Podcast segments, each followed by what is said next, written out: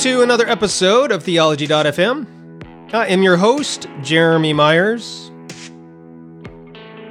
Listen, I want to begin right off with our sponsor, because I've got a little bit of a different introduction than normal for this podcast episode. Our sponsor for this podcast is BibleWorks software. If you do much research, investigation, study of Scripture from Greek and Hebrew, you probably are already aware of BibleWorks.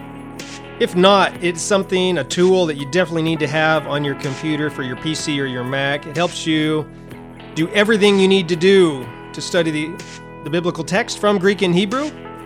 Does your keyword research, has a bunch of lexicons, dictionaries, even will parse your words for you, sentence diagramming, all of that. Extremely helpful. It's a great concordance tool as well. It just does everything related to Greek and Hebrew studies. If you don't know Greek and Hebrew, it's a great tool for that as well. I started using BibleWorks way back years ago before I knew even a single word of Greek or Hebrew. And I found it extremely beneficial then, and I still have found it extremely beneficial now, having gone through seminary and taken multiple years of both Greek and Hebrew. So, wherever you're at in your Bible study, get a copy of BibleWorks. You just go to theology.fm slash BibleWorks, and that will take you to a link, best price I found online for it. Okay, now,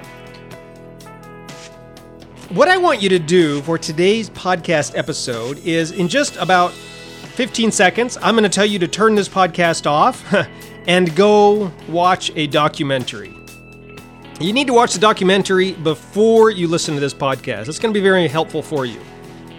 All right. Uh, the, the, the documentary is actually from the 1980s, and it's called Jesus Camp.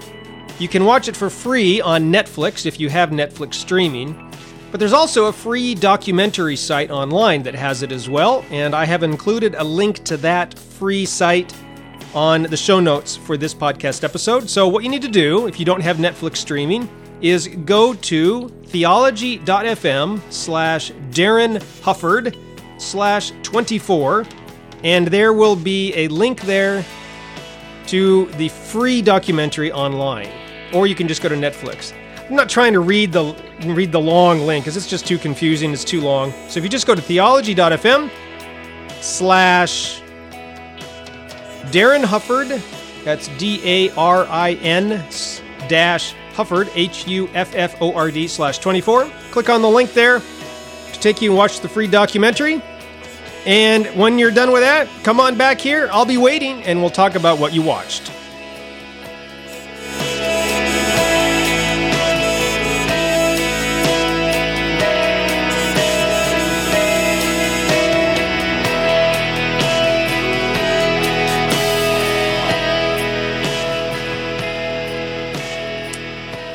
Okay, are you back?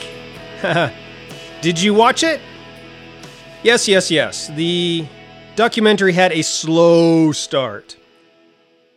But I hope that as you watched it, you saw the same thing I did.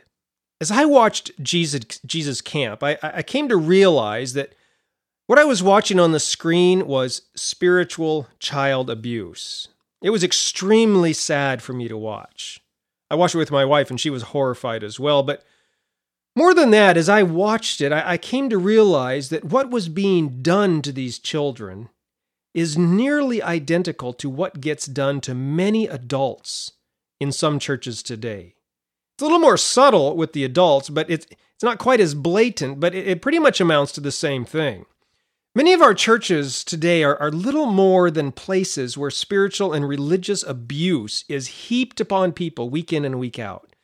People are manipulated and controlled in the name of God to act a certain way, think certain things, live a certain way, speak a certain way, pray a certain way, understand the Bible a certain way. I know that, that, that most churches are, are probably not like this. It's not typical of most churches. So if you're in a church and you know you don't you don't see any spiritual abuse going on around you, that's fine. I'm not talking about you and your church, but this does happen. I, I get you know five to ten, sometimes 15 emails almost every day, it seems, from people around the world who are suffering under spiritual abuse. And it's just tragic on the stories they tell me and what they're what is happening to them in their churches. They're asking me for help, and there's usually very little I can do. from halfway around the world or other side of the country, except for tell them leave their church and find a new one, which sometimes I do have to tell them that. But even though the specific actions and activities might not be taking place in most churches or in your church, I would hazard a guess to say that the underlying mindset and approach to people is more common than you or I might realize. And, the mindset is this here, is the mindset that is quite common in most churches today. The message is you're not good enough. You need to fix yourself up. God hates sin. He hates sin of other people. So if you want fellowship with God, you've got to stop sinning. You've got to stop doubting. You need to act a certain way, talk a certain way, live a certain way, eat only certain things, go only to certain places, do only certain things. And if you don't, oh, watch out. God is going to punish you. You can't be yourself, churches tell people, because you're evil. Least you have evil desires, evil motives. You are unrighteous. You need to be reformed. You need to be remade. You need to get yourself fixed up. You need to pray more and pray harder. You need to read the Bible more and study harder. You need to attend church more and get involved in a home group so you can truly become who God wants you to be. You need to give more of your money to the church so God can bless your home and your finances and your job. You need to witness and evangelize more because if you don't, the blood of all your friends and neighbors will be on your own head. And on and on and on it goes. The movie, the documentary Jesus Camp, shows in glaring color what happens in a more muted way in, in most churches around the world. Maybe not in your church, okay? I, I understand that. But trust me when I say that this is happening in many churches around the world. Okay, as I watch Jesus Camp, I recognize that what is being done to these children is nearly identical to what happens to these people, these adults who email me for help from all around the world. It's really ultimately why I write my blog at redeeminggod.com. You might see sort of the subtitle if you've ever been over there, redeeminggod.com. The subtitle to my blog is Helping Rescue People from the Shackles of Religion. And I have a great burden and unceasing anguish in my heart, you know, to echo Paul, for people who believe they are following God and doing everything He wants them to do, but nevertheless they go about in a state of constant fear and worry that maybe they haven't done enough for God or have said the wrong thing or, or maybe have done the wrong thing to make God stop loving them. And I, I long to help rescue people from religion because religion kills. And I don't mean physically kills. I, I suppose sometimes it does that too. I, I mean that it kills psychologically and emotionally, spiritually. Religion tells people they're not good enough as they are, that they need to reject themselves and deny who they are and who they want to be, and instead become some sort of religious clone where they say the right things, wear the right things, eat the right things, go to the right places you know, religious people often cannot have a normal conversation with someone uh, without feeling guilty for not bringing God into it. If they have a conversation about politics or the weather, for goodness sake, and they leave, then often feel guilty because they didn't bring God up. They didn't quote a Bible verse. They didn't talk about Jesus to that person. And oh no, that person's blood is on my hand, head or something like that. It makes me very, very sad. We should be able to have normal conversations with people about normal things without bringing God into it religious people, you know, they can't get together with with with friends for food and fellowship without feeling guilty if they don't at least some point in the evening open their Bibles and have a little Bible study or at least open with a time of prayer. when was the last time you met with Christians, a group of Christians, and someone didn't say, "Oh, well, let's open with a word of prayer"? Why do we have to do that? That makes me sad. Religious people, they can't help a neighbor or a coworker in need without feeling like they have to share the gospel with them or invite them to church or tell them, you know, God loves you. It's why I'm doing this. That makes me sad. I want you to live in the freedom for which you've been set free. So, anyway, it's a very long introduction to this Theology.fm podcast. I'm sorry about that. But in this episode, Darin and Hans give their podcast listeners the same assignment I just gave you to go and watch Jesus Camp and then they turn around and discuss what they heard and saw in the movie. So you, if you've already watched it, great. You don't need to go watch it again, obviously, when they tell their listeners to go watch it. So let's just tune in and see what Darin and Hans have to say about the documentary movie Jesus Camp.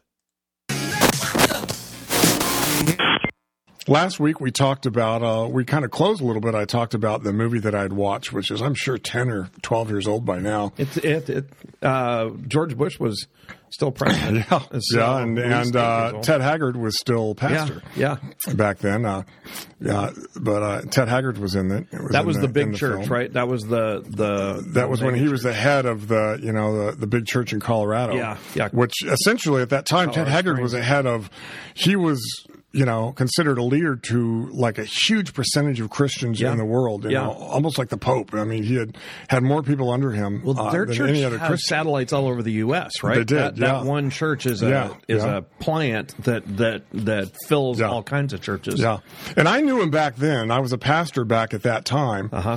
and uh, he would come to our church and, and preach. So I had met him. Yeah. Um, when he had the big fall, Mm-hmm. um, you know, they basically banned him from Colorado, and his church threw him out.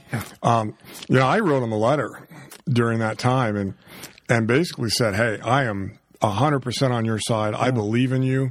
Um, you know, and and just poured my heart out to him. And, and you know, when when he left, whenever that big fall happened, uh, Mm-hmm.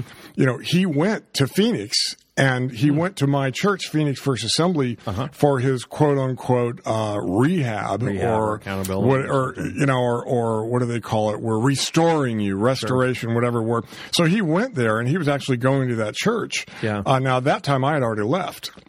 Yeah. Uh, I asked them to put me in contact with them, and they wouldn't do it, of course, because I was the enemy. Because I had, Huh.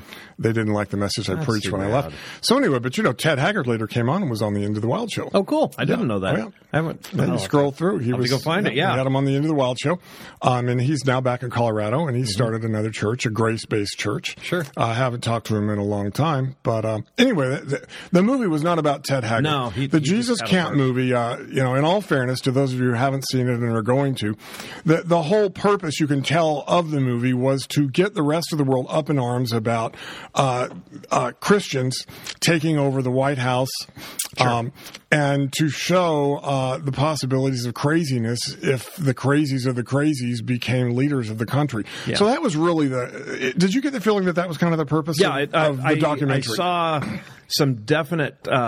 Like like political purposes Right, behind it. exactly. So Right. I, I don't think yeah I, I in fact I, didn't I state that as the my head. No, yeah. it, it's not stated. I'm, uh, creationism versus versus uh, Evolution, Darwin Darwinian yeah. evolution. Um, uh, the just hyper Pentecostal treatment of children, Yeah. and then the comparisons that were that were made by the the the pastor of of militant militant Muslim uh, children. I felt like like uh, they were definitely exposing that basically Christian kids are the same. Okay. and then the third there was a there was an anti-abortion side to it too that I I, I Yeah. saw as well. And so I mean I I feel like definitely there's a political side to it. Oh, def- oh, there's no doubt. It was, and, you and know, it, it, it was it was Yeah. It, it wasn't a hit piece directly though. I, I wouldn't necessarily say that. But the, the interesting thing about it, when I first saw this, uh, I had just come out of uh, a Pentecostal church, Mm-hmm. and in fact, uh, you know. Uh, the the different things where it showed the kids all painted in war paint and they Yeah. were doing stuff to the music. You know, it was, Yeah. it was my church and Masters Commission who started those human videos. video, yeah. we're the ones who made that popular. In fact, I believe Masters Commission even worked with this particular lady. The documentary was was on. Uh-huh. Um, so that kind of talk and that kind of teaching that we're giving the children is Mm-hmm. exactly the kind of teaching that came from uh, Masters Commission and the and the group that I came from. Gotcha. Um, it is definitely, without question, it is not the majority of Christians in America do not think this way. I don't think um, so. They don't behave this way. This is a small slice. Well, it's a large slice. It's, it's Assembly of Godism. Um, um, it is a large slice of Pentecostals. There are a lot, but but that doesn't make up. Um, you know, so many others, uh, Methodists, Absolutely. Baptists, who do not think this way and act this way. But the first time I saw this, and I was listening to the, what they were saying to the kids, you know, um, you know, you, you know, just the stuff they were putting on these kids about Mm-hmm. you know taking over and taking this this this nation back for Christ and Yeah. and and all of that stuff, all the warrior stuff. We're Christian soldiers and all this. Mm-hmm. It was it was very much like the teachings that I came from. And the first time I saw it, I remember thinking, well, what's so bad about this? Mm-hmm. Um, you know, granted it's a little radical, but yeah, you know, this, these kids have a heart for God, and they're they're really, you know, you see the kids really wanting to, you know, I, I wanted to make sure to, to draw that out with you that I went to I went to camp as a kid. Yeah. Um, I went from kids camp all the way through high school. was a And, camp like this? Um, I will say, in context, there were there were pieces of almost all of that movie that I have experienced, yeah. but not all at once. Yeah. So Okay. I have That was the difference for me too. yes, yeah, Um, like I said, when I when I saw it, I thought this isn't so bad. But then when I saw it all at once, That's the- for the next two hours, I was mortified. and it hits you. I was brokenhearted. In fact, Angie walked in. We were watching it the other night, and watched like a minute of it and left the room crying. And that's a big deal because That's my wife. why Meg that's won't huge. watch it. Meg Yeah. watched the beginning, and she she saw that beginning part, and I, I think it's because it's it's almost it's not horrific, but it's it's so challenging to your spirit when you when you realize this message isn't Christ. Yeah. This message isn't relationship. Yeah. This message is us and them, and it even does it So in church. so. Even Yeah. inside church, it Yeah. does it. Yeah. It creates it creates a, a, a, a almost like a two. Well, uh, you were just talking about Haggard, and a, a pastor can't be human. I mean, we, and we've talked about this multiple times. But in that environment, everybody has to be perfect. Oh yeah. Oh, it was, and and the difficult thing for me watching these children, the way they're being taught. Um, you know, I was I was telling my wife. I said that the term that comes to mind with me is um, "go down, soul, go down." You, it's it's like there there is a there's a definite message. Push the real you down, and create a fake you Yeah. that that you live and breathe and walk in almost like a vehicle that that is religion Yeah. um, remember when the little girl was laying on the bed and she was talking about how she would like to maybe um, have a nail salon someday where she Yes. could minister and she was and and that whole scene there were several scenes but that particular scene with that little girl talking about how she would like to have a ministry this that the girl's like nine years old Yeah. Um, the, it was amazing. You're watching her, and a piece of her popped up. Popped up, yeah, I popped would like to do nails someday. Yeah. and then immediately there was this go down soul, and this this the religious scripted version of her. Mm-hmm. It's like she was in a vehicle that spoke and talked and responded only with what she has heard, not with what she knows. That's it. and she went on saying, and I and I could have it a ministry where people could come and we could, and and every word out of her mouth was scripted, every single word. Well, the And young- the, the young the level too, of the- fakeness. Yeah. and I'm not saying she was a little fake or anything. I'm not saying that. In fact, that's part of the problem is that you're creating by doing it with children of that age, they're not being fake. They're being exactly what you created, but it's not real. yeah, exactly. The the core of what you're putting into them is not real, and so they are real lies. Yeah, and and they're they're these And they precious kids. Yes, they're exactly. trying their best to say the right thing and to Yeah. And Yeah. I remember remember when the, there's a scene where the the woman who's in charge of it all meets Levi and his buddy in the hallway, and she's asking Mm-hmm. Yes. if they're going to camp. No. I had my wife come in and watch it. Um, And she's like, "Hey, hey, guys, hey, hey, it's, it's real exciting to have you here." Hey, And I stopped and I said, "Do you see?" I said, "Even her excitement is fake. It's all fake. Everything is fake." But she says to Levi, "Is your whole family coming uh, to camp?" And and Levi, this young kid about eleven years old, he goes, "No, no." And she turns to the other kid, and you immediately see on this poor kid's face, "Oh no." My family's not coming. I- I'm just going and, and he pipes and he goes, he goes, "M- but my brother's coming. Yeah. It, and you could just see him so badly mm-hmm. wanting acceptance mm-hmm. and, and realizing in this religious world how you get it and how you lose it. Mm-hmm. And you can watch these kids in their minds. Um, learning to maneuver in this world and and learning to say the right things and do the right things to get acceptance. While all along it's amazing the parents and the leaders are encouraging the lie and fakeism. Uh, they encourage it in their children. So when their children stand up and do something religiously fake the parents are there to encourage them and say way to be obedient. Yeah. you know you did it, it it's just the whole thing it's like what it was is brainwashing. Oh yeah, well, it, uh, I, that was something that was going through my head on the way over here. All kids will will be imprinted with what you put into them. Yeah. kids will be brainwashed no matter what. And when you have the, uh, I was I was really struck by the scene that you were speaking of when she approached the two Yeah, in the boys hallway. in the hallway because I I know as a youth pastor who did it for a long time, I know how to plug into kids. I know I can teach other people. Mm-hmm. I can teach you the tools of how to make a kid trust you. Yeah. I can teach you the tools of how to excite kids, how to get them going. And yet that's that's a if you're using that, if that's something that you're using on kids, that is one of the most horrible things. it is, I felt almost yes. like I was watching, and we've talked about this kind of before. I felt like I was watching a pedophile. I, I was, was going to say a child molester. It's like watching a child molester at work, and I'm not saying this woman is that no, she's not. In no way. That is not what I'm the saying. degree of manipulation. Yes, and Um, it's it's so it's a learned act that she is going to do to make sure that camp gets plugged. Yeah. But she's using the desire for relationship with an authority, with a a, a wonderful authority. I believe that that woman has the most wonderfully true heart. Yeah. I believe that what she is wanting is absolutely good. Yeah. But what she is doing and how she is doing it is, Yeah. cr- and this is uh, the the worst part of it for me. The thing that that damned Jesus Camp for me as a movie, and it made my heart so sad, is that those kids are going to grow up. A lot of them are going to go to college. A lot of them are going to have friends, and the empty reality Yeah. of Jesus to them is eventually going to make itself known. And what are they going to do then?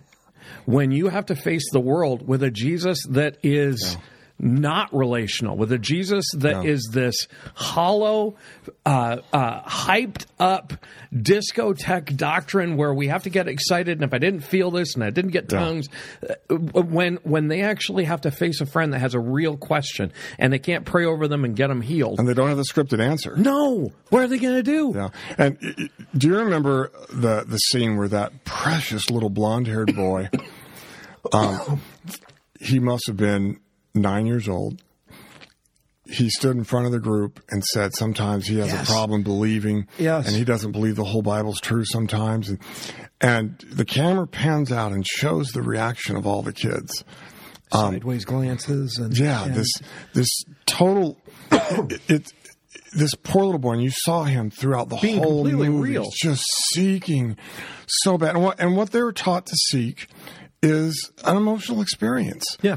Um, and I, I guess the reason this, and I'm sure those of you who haven't seen the movie and you're listening to this, I'm sure you're just like saying, "What is this about?" Like, because we're not really giving a lot of details, but yet we are, and so I, we probably need to stop on that line because I, but basically this Jesus Camp movie um, shows these children being trained in Pentecostal Christianity in a brainwashing manner, a manipulative manner, and it shows the toll it takes on them. But the reason why, to me, it's so amazing and so impacting is because the same thing has happened to us as adults. You just see it more when it's happening to a child. Sure. And all these things, these these scripted answers that these children are giving when they're being interviewed, and and you know, one scene where this little girl walks up to this lady at a bowling alley just out of the blue. She goes, "Um, God's telling me to tell you that he he thinks you're special, and, and he has something very special for you, and he's just telling me to tell you that." You know, and the woman, bless her heart, was very kind. Yeah.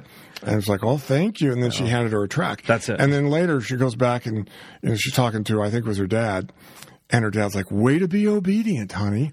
And, you know, if that were me and my daughter, I would have said, honey, what are you thinking? yeah. honey, there are other ways to connect with you know, but but that whole thing was encouraged by the dad.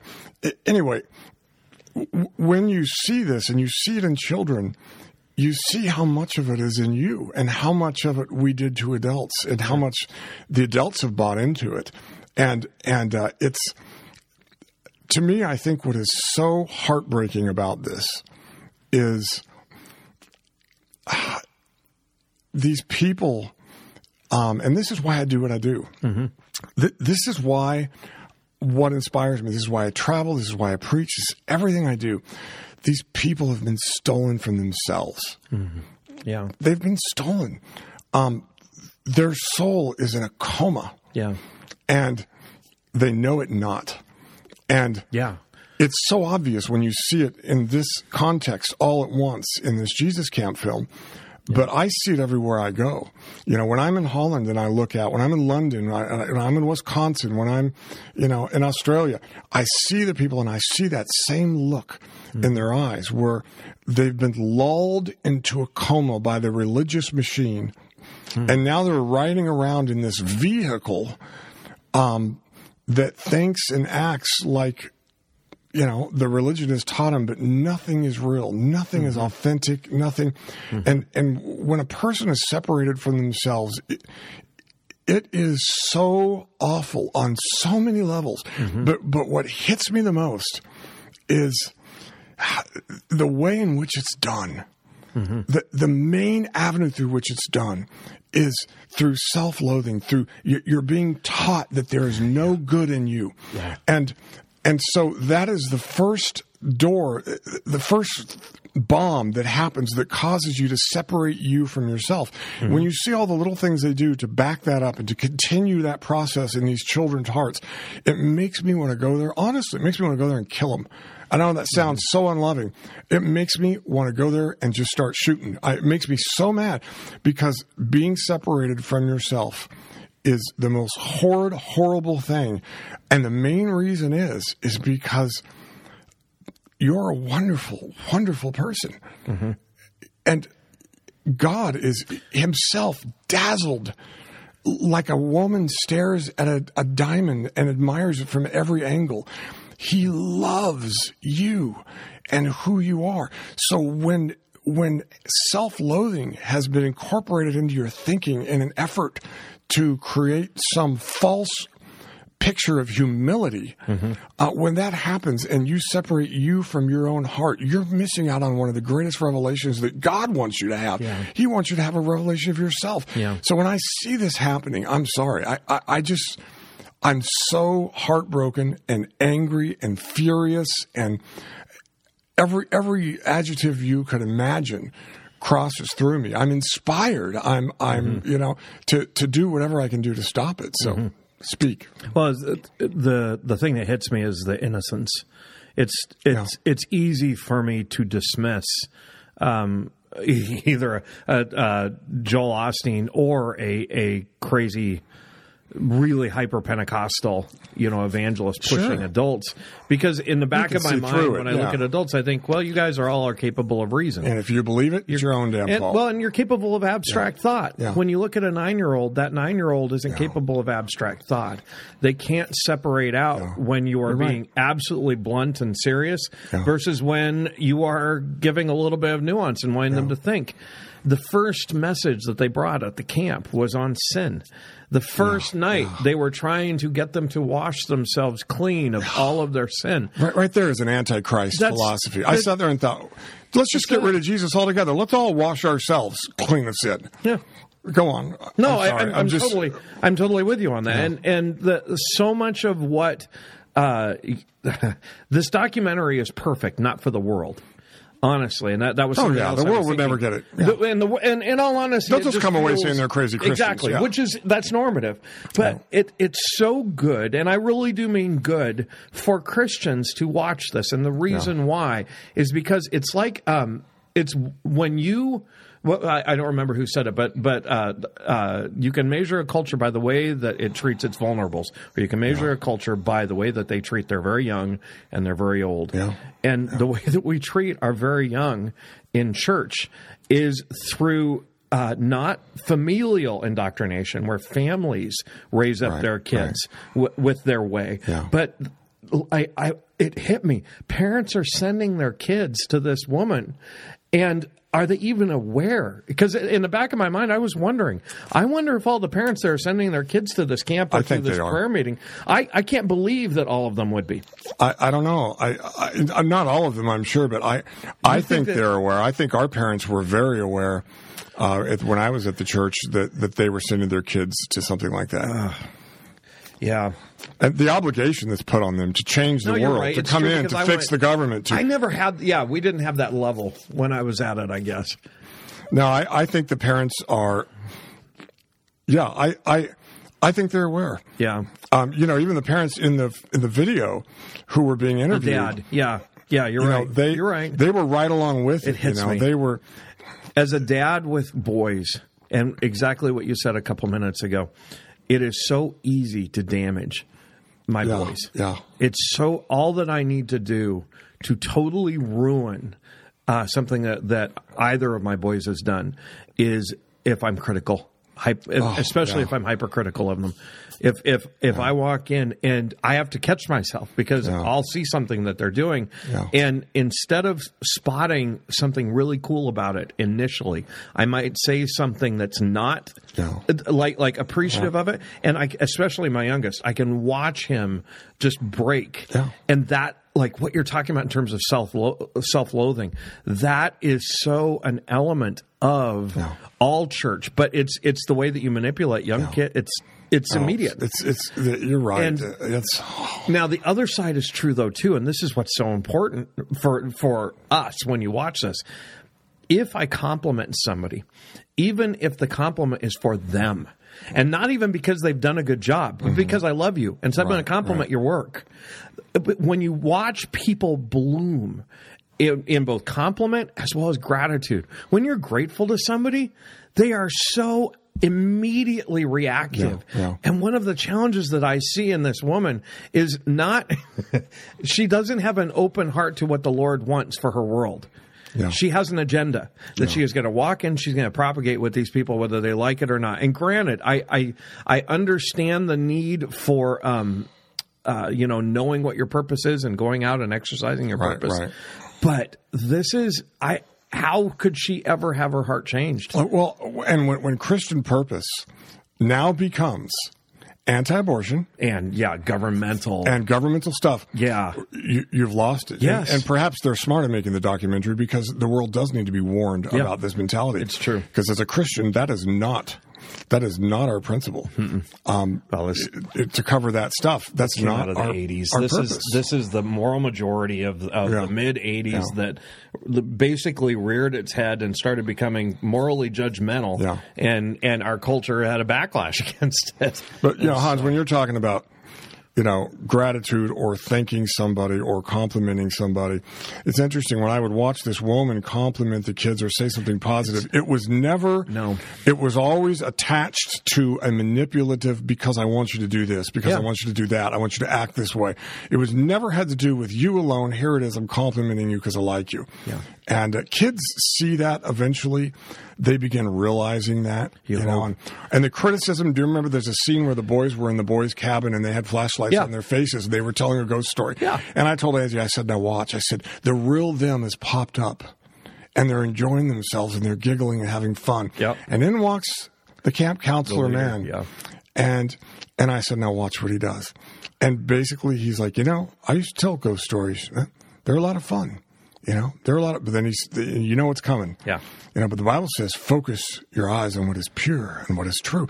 And you just see the kids, you can see their souls slowly going back down. Just just deflating. yeah. Yeah. And, uh, and once again, It's it's, a boys with criticism. It's a flashlights. criticism. It's Yeah. what we do. Exactly. I mean, you know, it's, oh, you- I, you- I, I'm so fired up. And I, don't saw the movie two weeks it- ago. We talked about it a while ago, or n- not not in the podcast, I don't think, but making people normal is an interesting pursuit because these kids, there's normal is not sinful. When it's dark outside and you have a bunch Yeah. of boys and they've got flashlights, there is no sin in talking about what could be in the dark. Yeah. Whether it's be a, be a ghost or a bear, and that is okay because that makes the little boy's heart go. Ah. Yeah. You know, and you you you It's you- fun. It's, It's- fun. it's life. But and that like I think that's part of it though too. I think people like, and this is something that I've I worked with with youth. You don't read about Jesus laughing in the Bible, Yeah. and what I always say is because that's that's a given. Yeah. Yeah. Jesus is God. You and and kids followed him around all the time. Yeah. The the the key to understand is that the Bible is there for kind of teaching us the the important stuff. Mm-hmm. It's a given that Jesus would have been the best football player on the field and would have had a blast doing it. And you would have had a, Yeah. a like a, a, a seriously great time with him.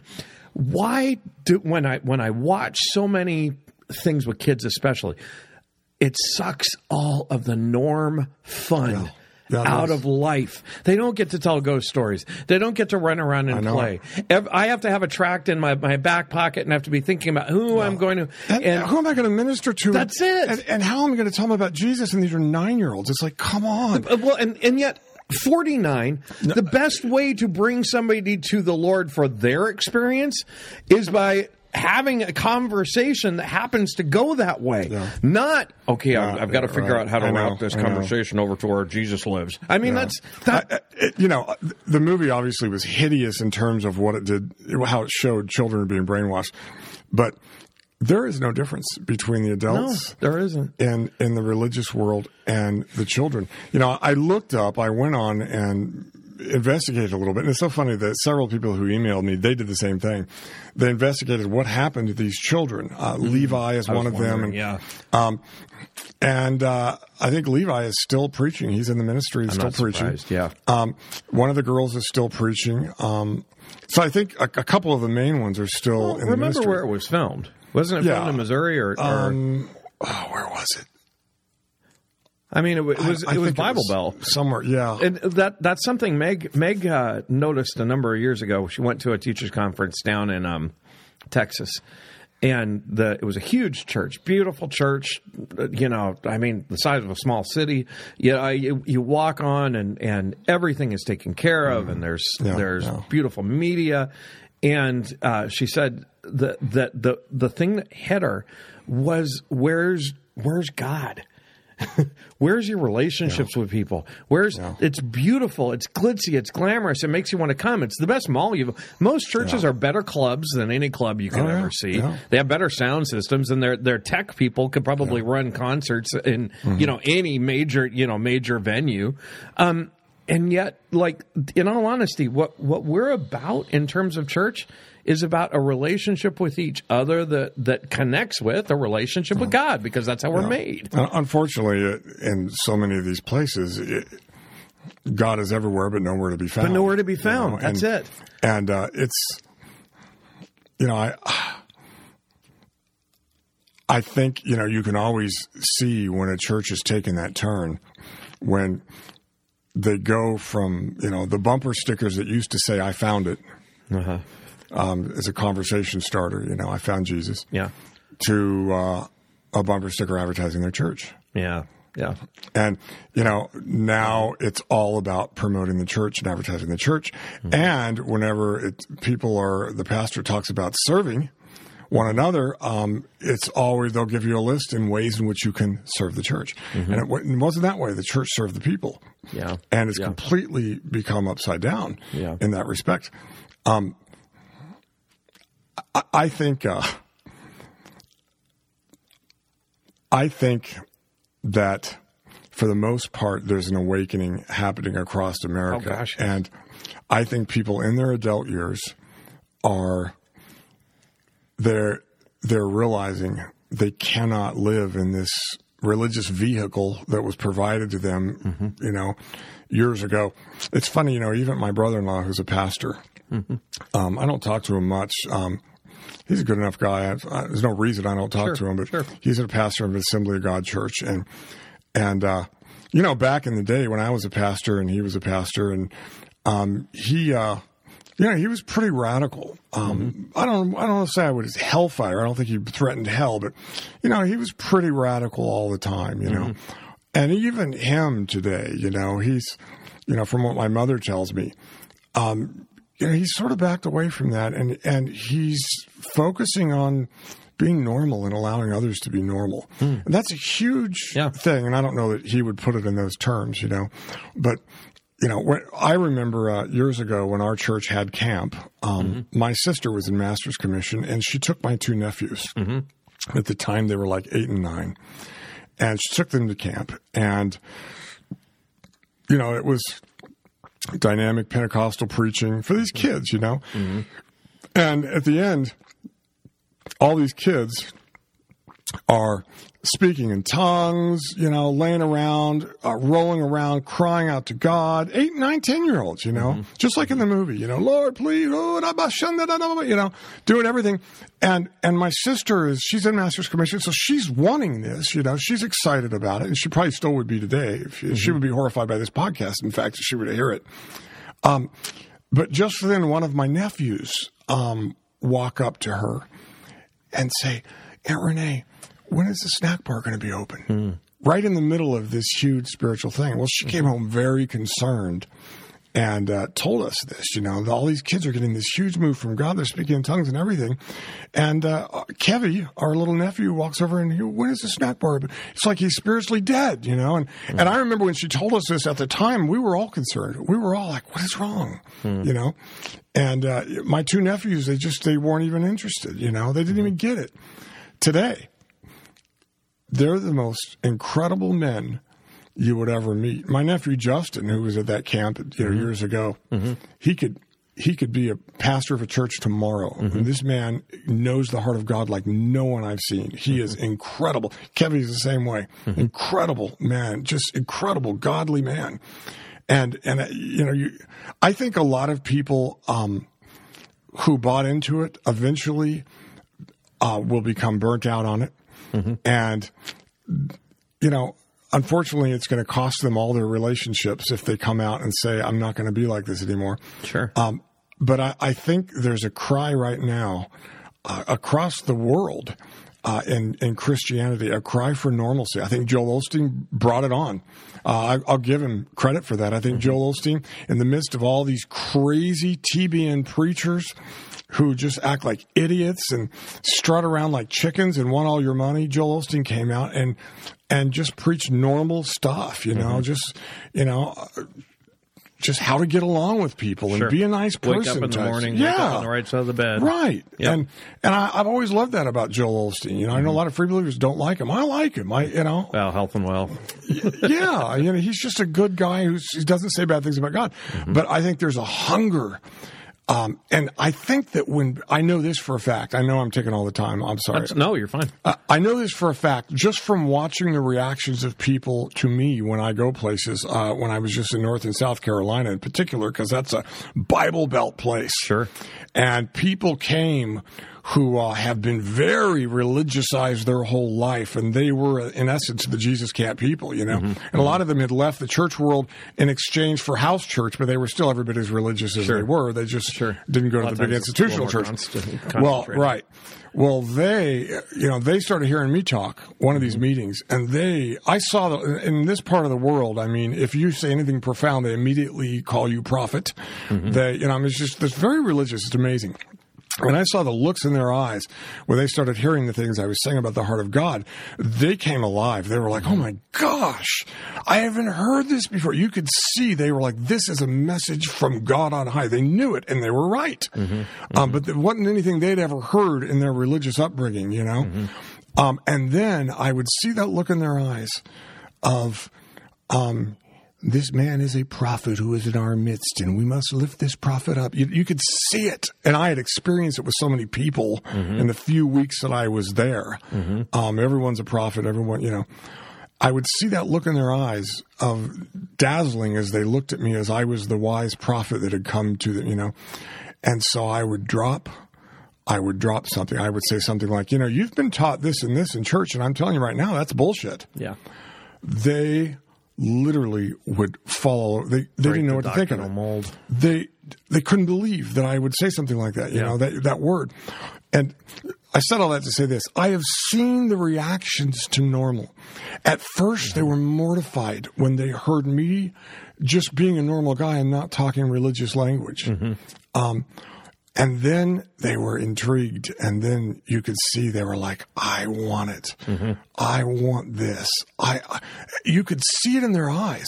Yeah. Um, they're like, "Wow!" One of the men said, "He says, you know, you're perplexing to me because I hear you, and I know what you're saying is straight from the mouth of God." And then the very next moment, I wonder if you're not from the devil. Hmm. he's like, I go back and forth. And He was kind of laughing about it. He's like, mm-hmm.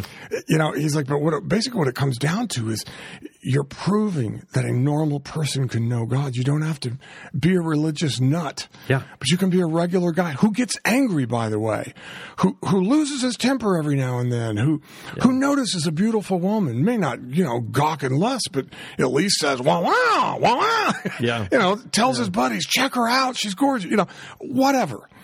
But there is a hunger for normalcy.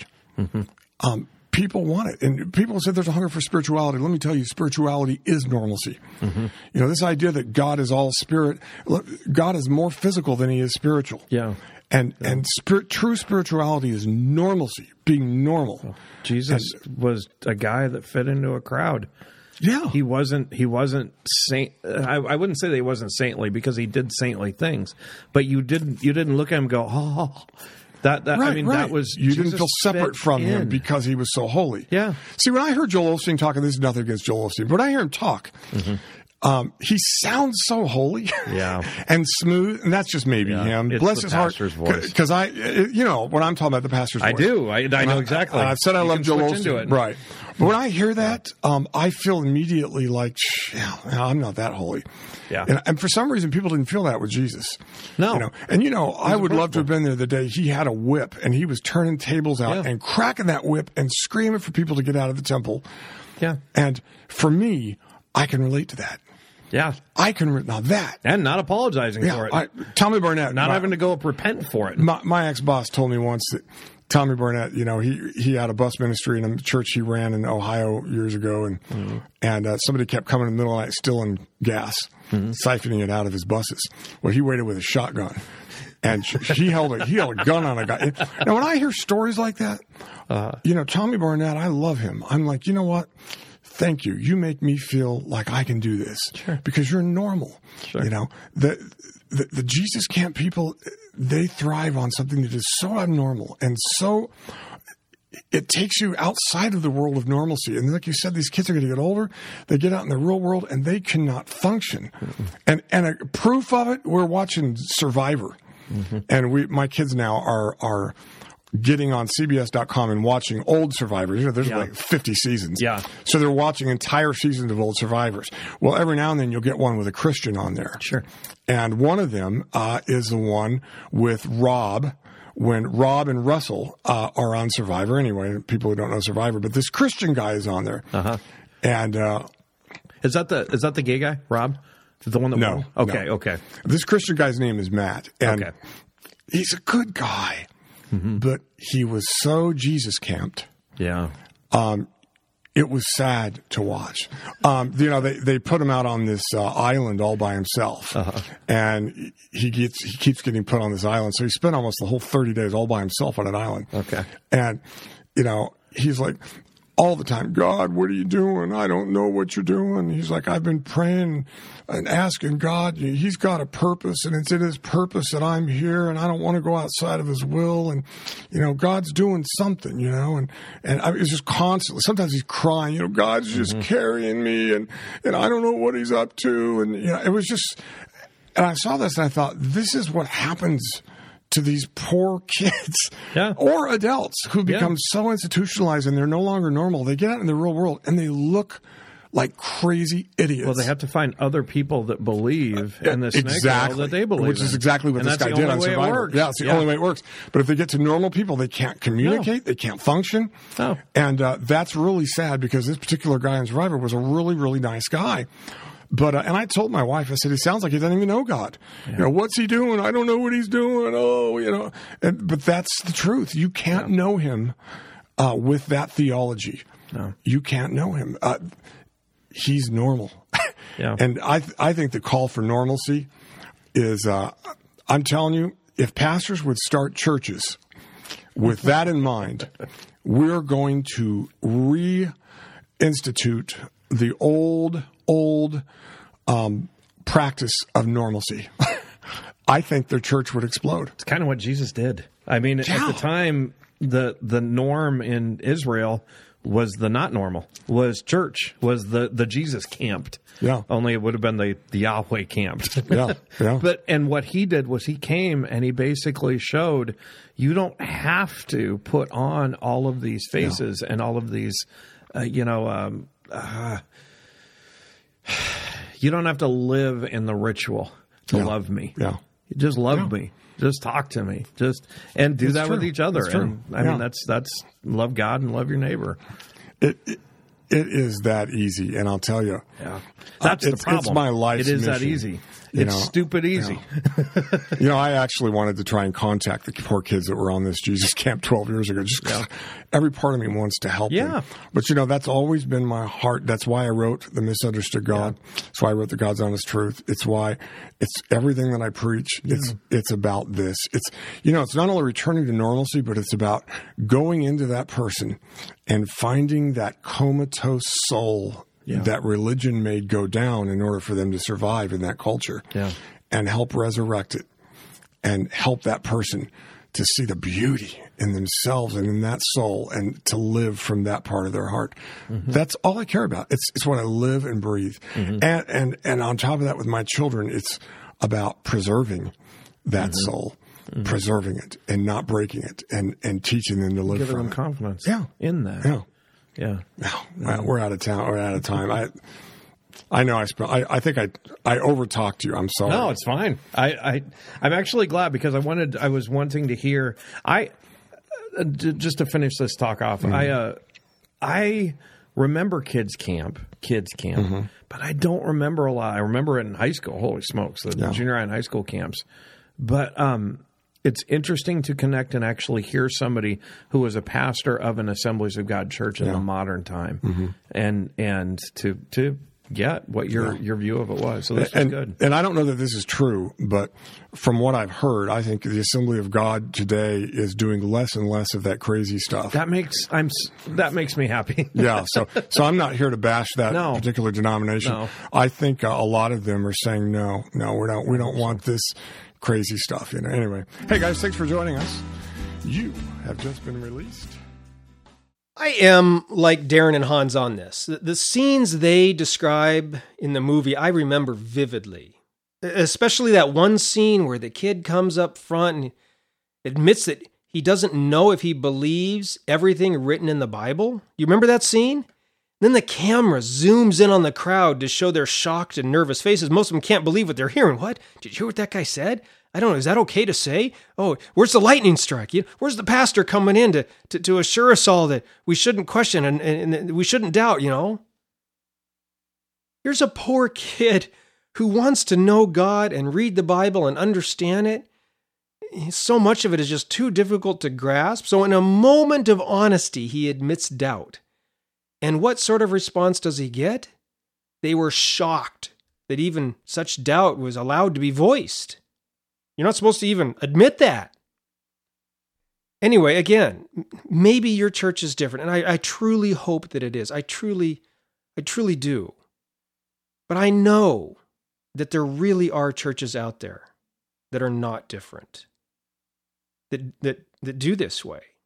But here's something I sort of want to challenge you with. If, if your church is different, that's wonderful. I'm not saying every church is like the one in, in this documentary, but but many are. And if you if you think your church is different, let me invite you to sort of put your church, put your maybe put the pastoral leadership in your church or the, the, the fellowship you have, the friends you have at church, put them put them to the test. All right.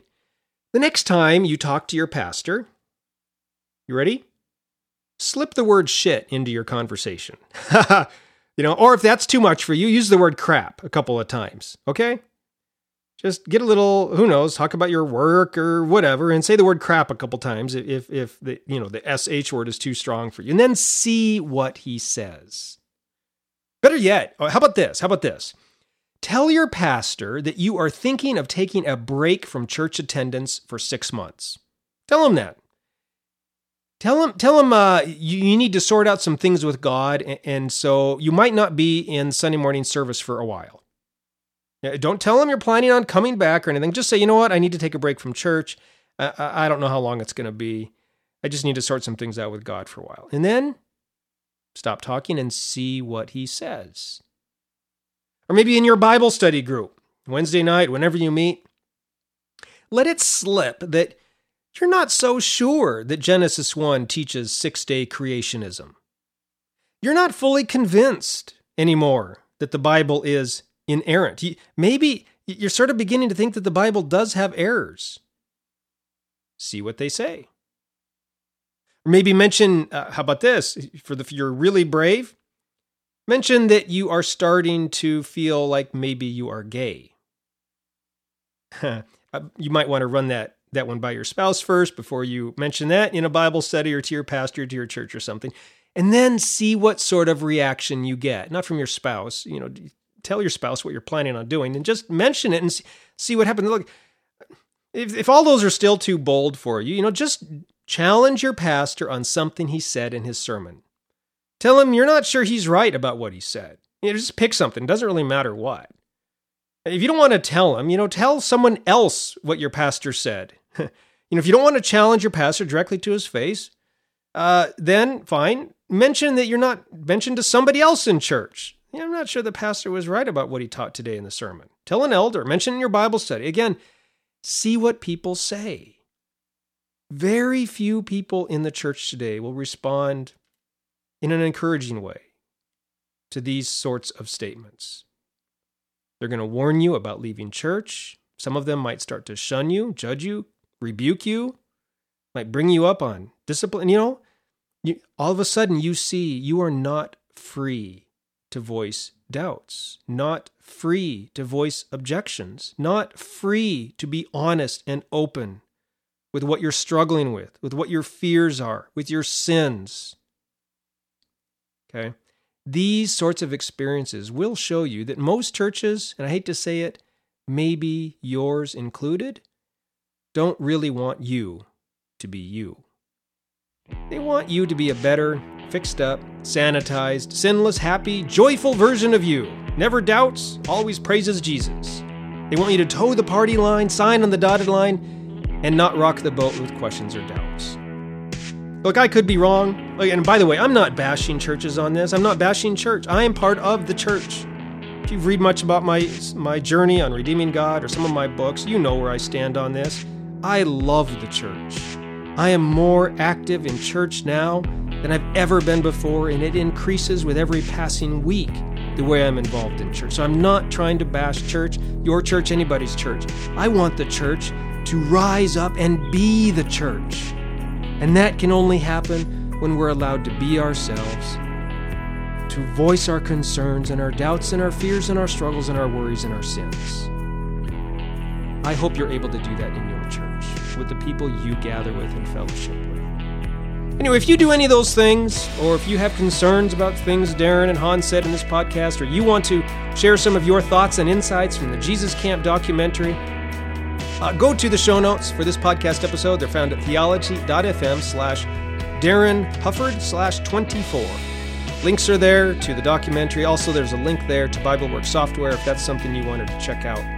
And also, make sure you leave a comment while you're there. Look forward to seeing what you have to say. Thanks for listening. See you next time on theology.fm.